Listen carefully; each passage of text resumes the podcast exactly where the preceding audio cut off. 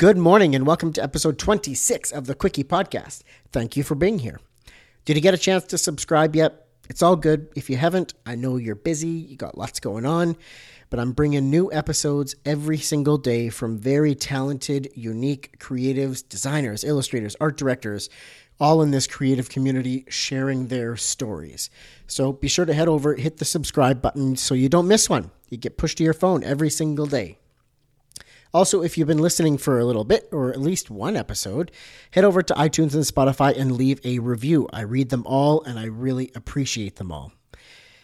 Today's guest is Mustaali Raj, who is a Canadian independent art director and designer. He's also an executive board member of the GDC of BC. Um, he's a really interesting story. Um, a funny story that he shares with us is how he somehow ended up on a Calgary Stampede promotional poster. Um, he's also taken you know the 30 days of type that you saw on Instagram all over the place. He put his own spin on it and did the 30 days of Ramadan. And if you want to see the designs that he put together for that, the illustrations he did for that, head over to his Instagram at mraj. That's at M R A J. And one more thing that Mustaali shares with us is how he came from a family of doctors and engineers and lawyers. And he originally started down that path and then at some point needed to follow his heart. And his heart was pulling him in the creative field direction, into that design direction. I loved hearing his stories. I know you will too. Let's get into the episode. Ladies and gentlemen, Mustaali Raj, here we go.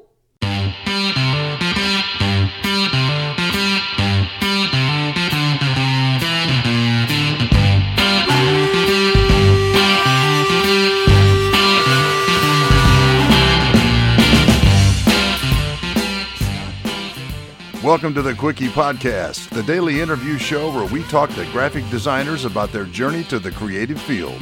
And we do it in 30 minutes or less. So, are you ready for a Quickie?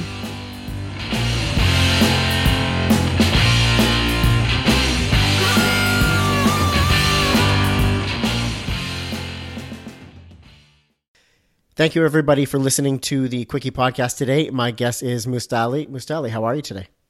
I'm doing good. How are you? I'm doing great. You ready for the Quickie? Yeah, let's do it. All right, man. Well, briefly tell the listeners about yourself. So, I'm an independent uh, art director and designer currently based out of Vancouver. Mm-hmm. I started, uh, actually, I started my career in engineering of all places back in Calgary, oh, cool. uh, where I grew up. Yeah. So, it's um, it's been an interesting journey so far, uh, but I'm I worked at a few agencies out here in Vancouver. Started off, you know, kind of more in the advertising world, mm-hmm. and now I found myself working mostly on brand focused projects, so overall brand identities, uh, but anything really to do with visual communication design, whether that be you know print, uh, doing books, doing digital. Um, it's all about communicating in the medium that works best for the project. And that is an interesting transition, going from sort of the the the rigorous numbers focused structure of engineering to the free creative world of design. What a transition! Yeah, um, no, it was. Uh, I mean, you know, like with most of us creatives, you know, growing up, we're always like coloring or drawing. There's something that draws us towards that yep. side of things, right? And you know, I was always that kid uh, growing up. Um, but I come from a family of doctors, engineers, and in high school or after high school, I didn't, I honestly didn't know what I wanted to do. Um, it was either, you know, you could go do medicine or you could go engineering. Uh, a lot of my friends were doing engineering, so kind of followed suit. Mm-hmm. But uh, and it was interesting in my first year. Uh, this was University of Calgary. Yeah. They actually had a creative thinking course that was a year long. Okay. And it was an art instructor that taught that course to engineers. Interesting. Okay. So that was really um, mind opening, especially as first year. So it's like, oh, how do you think about this differently, right? So we do things like biomimicry, looking at nature for inspiration to create our own engineered products. We'd uh, try to come up with creative solutions only using uh, equipment found around the home. And but the thing was that we only had that course in first year and that that was it, uh, right? Mm. So and the rest of it, like you said, kind of fell into numbers and calculations and doing things the way things have all, always been done, mm-hmm. which didn't work for me. the free spirit, it didn't work for you. No, no. I, I ended up working a couple years uh, in the industry as well. Um, you know, the, pre- the perks were great. People were pretty good. Uh, but there was that itch, right? I, I it was just like, you know, you got one shot, one life. Why not yeah. do what you want to do? And that's what brought me to Vancouver. You just didn't feel it. No, just didn't feel it. So then you had mentioned a little bit about this in your first uh, uh, answer here, but I wanted to hear a little bit more about what your childhood was like. And, you know, do you feel that you had a creative childhood in that, you know, that most of your family was the doctors or the engineers, you know, in that structure? Um, do you still feel that you had a creative childhood and what made it that way? I think I did, definitely. Mm, so my, you know, even though my dad, first of all, my parents, so even though my dad was working in engineering, he I think I get sort of this art streak from him because he used to paint. He used to do a lot of these things when he was younger. Okay. We still have a lot of his paintings sort of around the house. Um, and I remember my mom. I used to actually go to my mom, uh, you know, after school when I was, you know, grade one, grade two, really young. I remember, and I used to tell her, "Oh, do you have my drawings ready?" So she would draw these animals for me, uh, specifically birds and parrots. I remember, and I used to like come home and grab my coloring kit and start like coloring them in. Wow. And, so she would draw them and you'd color them in. And I'd color them in. Yeah. I wish I'd saved them, but like you know, back as a kid, you don't have that hindsight of like. No, definitely. Um, but maybe my mom has them kept somewhere. I'll have to check in with her.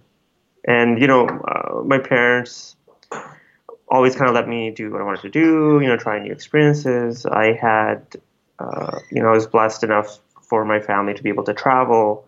So we experiencing new places, new things, and you know, I used to, I feel like I used to take a lot of that in, whether it was drawing inspiration from nature. Like I used to love animals, right? Yeah. I used to love observing animals, um, interacting with them, but also places we traveled. I think a bit of that sort of stayed with me, even though I didn't realize it at the time, and sort of kind of set the stage for things that I'm really passionate about today. Mm-hmm.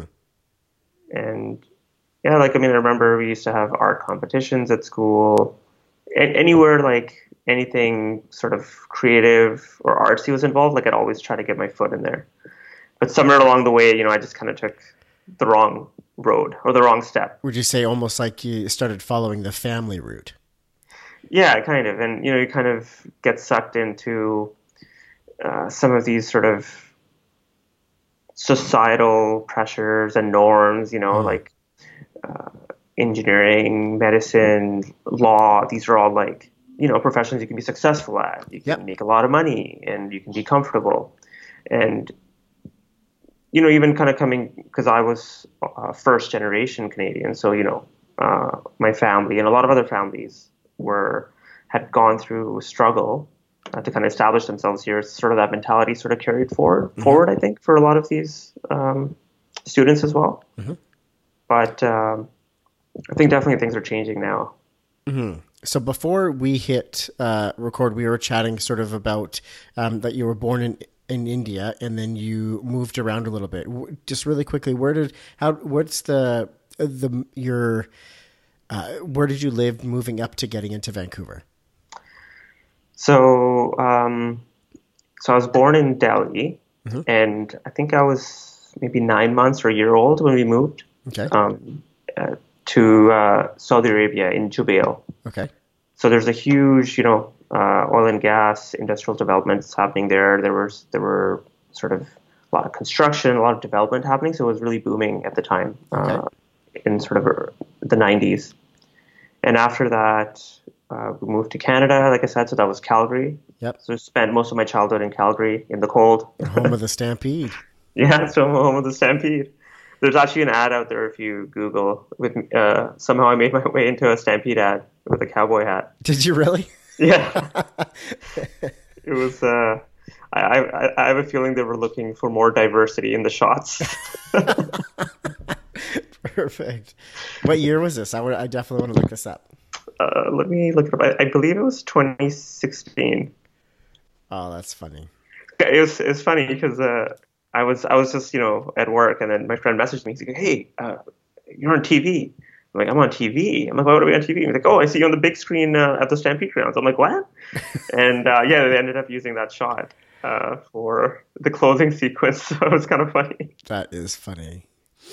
Um, But s- so they take us back to when you first started noticing design out in the world. What did you start seeing?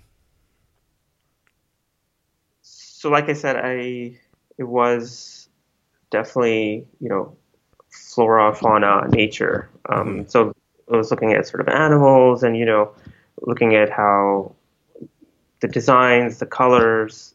Uh, even though at the time I didn't sort of make that connection of like, oh, this is like really good design, or this is something that can be used to create stuff. It was just something I was always drawn towards.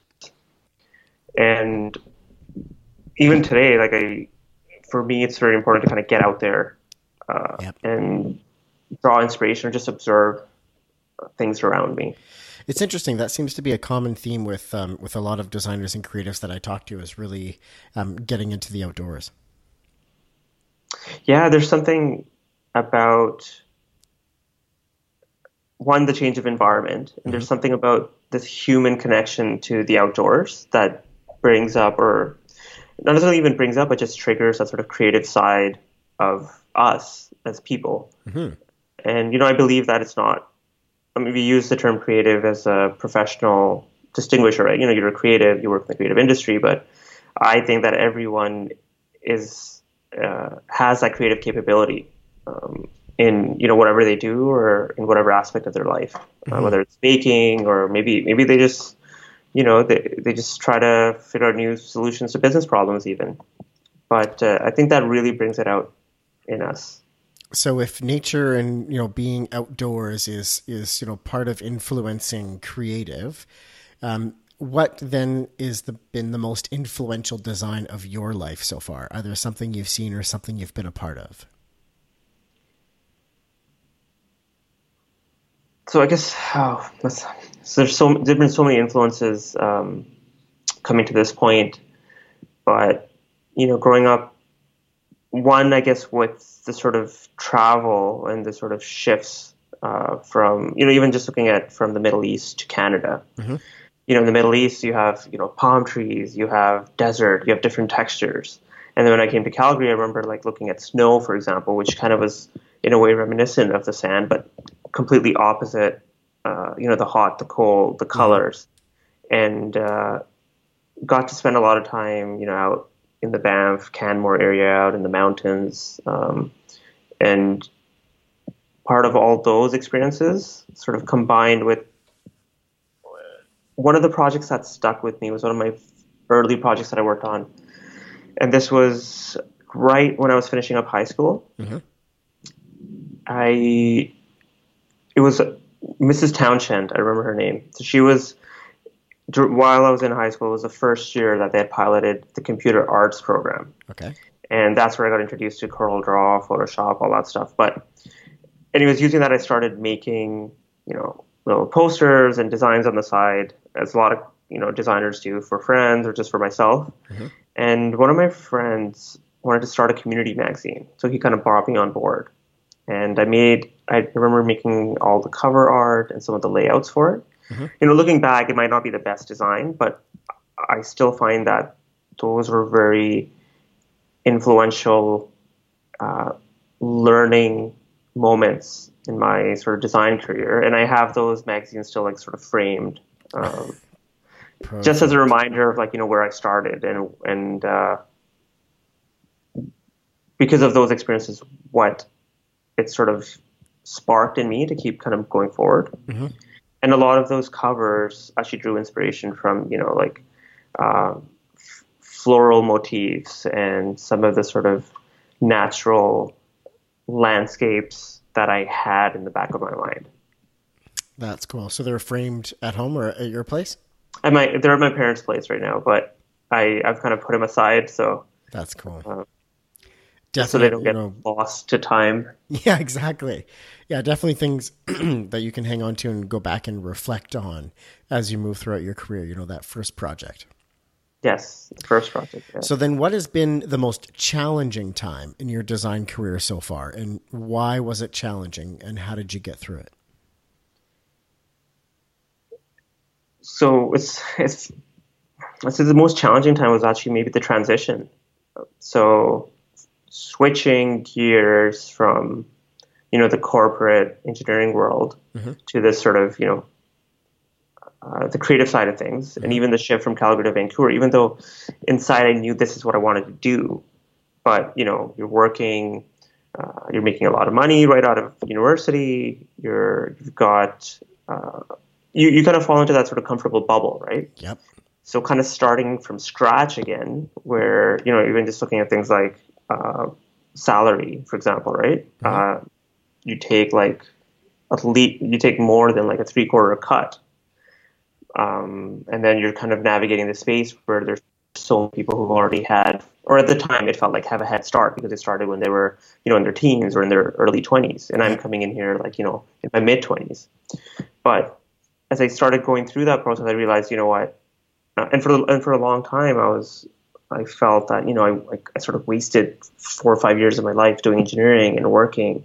I could have done this, done that, but now I realize that you know no, it's not. It's those even though it was challenging the transition and even going through that process, it was part of developing who I am as a designer. Right? It's everyone has a different story, and the more diverse that story is to get there, the more you know interesting work we can do. Definitely. So, would you, and if you don't want to answer, that's totally fine. But do you feel, pardon me, that your parents were encouraging with this, with the the role change? Initially, they were a bit hesitant, mm-hmm. but once they saw, you know, how passionate I was and what I could do and the potential, the industry, they were they were totally supportive. Oh, that's. Good. It was during, you know, it was yeah, it was actually in my, like you know, going out of going into university, it was kind of a blank slate, right? Like, uh, let's do this, let's do that. But it was around my second year or halfway through when I started doing my internship. That's when I knew, like, you know, maybe engineering isn't for me. But at the time, I wasn't myself. I didn't have the confidence, or I didn't have the support system to be like, you know what, maybe I should drop out and try something else, or you know, maybe there is opportunity. Because I did start researching schools early on, but it was always kind of like, oh, what if, right? Like, what it would have been it was like a distant dream almost. Yeah. But then as I got closer to finishing engineering and I got more mature in like my way of thinking and way of doing things, I was like, you know what? No, anything's possible.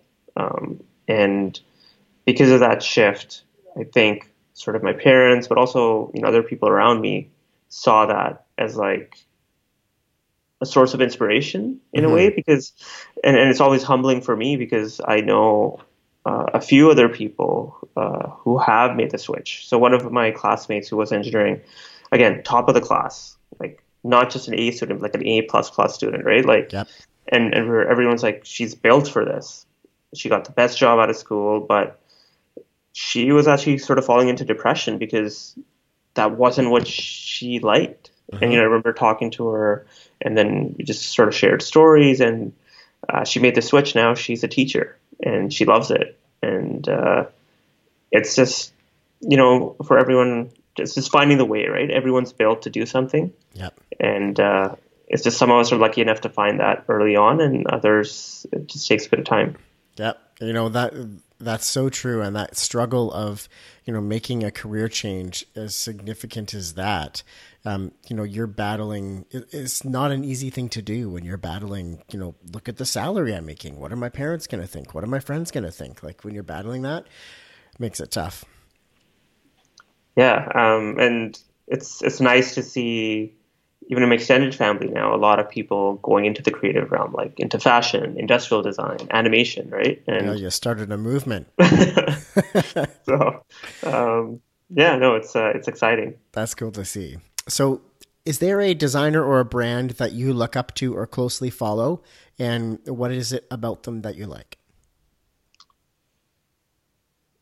So, I've been following a lot of designers for a while. Mm-hmm. Some of the early ones that I still follow that have been sort of you know inspirational and still are today. Uh, I'd say one is uh, Reza Abedini. He's uh, uh, he's based out of Iran, but he was uh, quite in- influential at the time of sort of establishing Persian graphic design sort of on the map, and he still sort of paves the. He still he he was one of those you know pioneers who started uh, that design movement, and now you see some amazing work coming out of uh, that region.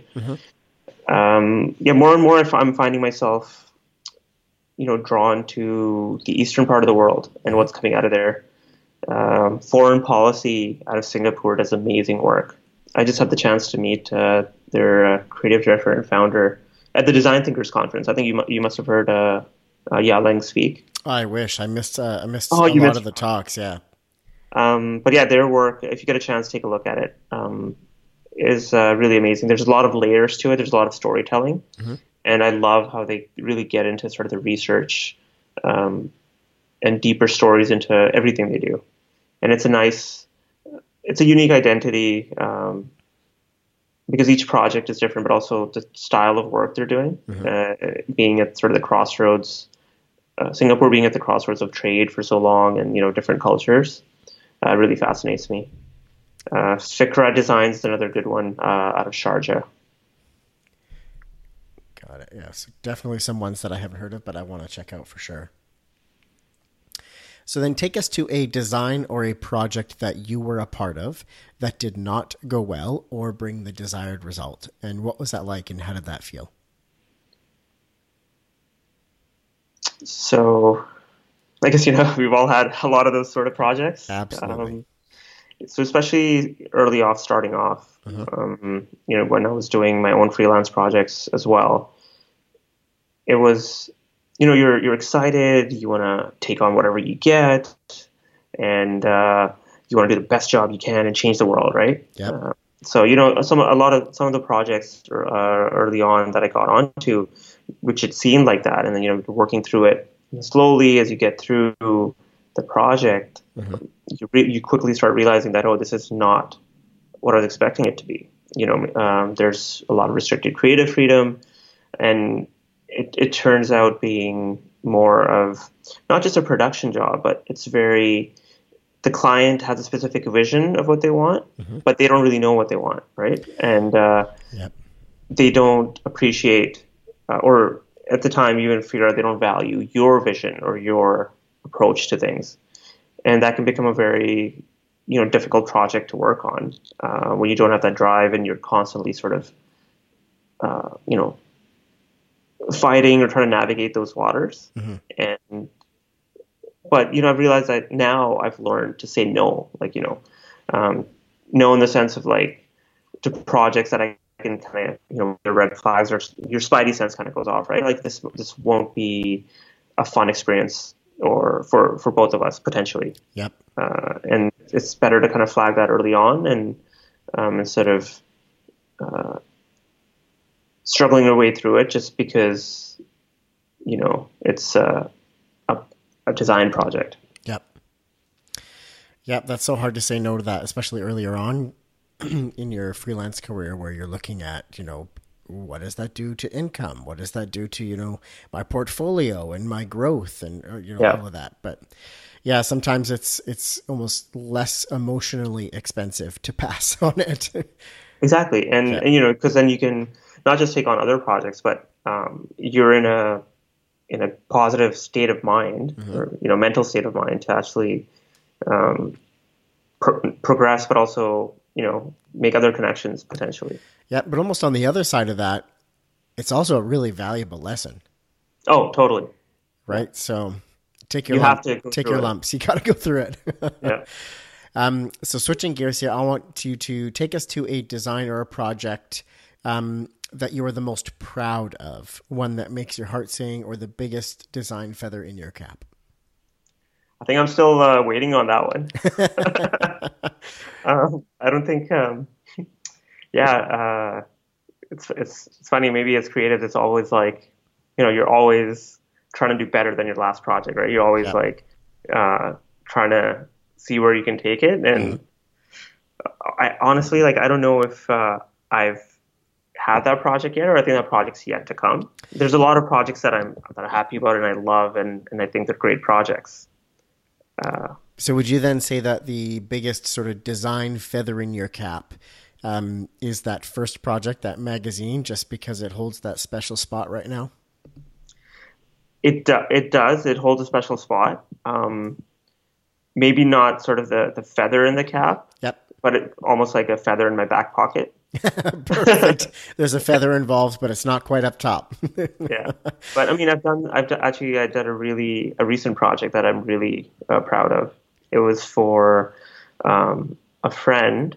Uh, it was uh, their wedding invitations, and it was really interesting because it was a a mixed race wedding, like different cultures coming together. So there was that sort of added uh, uh, inspiration uh, to the to the design.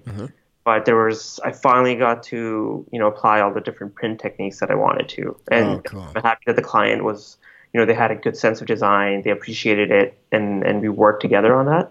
So we had like custom die cuts, and we had uh, foils, and we had different size stocks and different colored stocks. Uh, so there's five different events, right?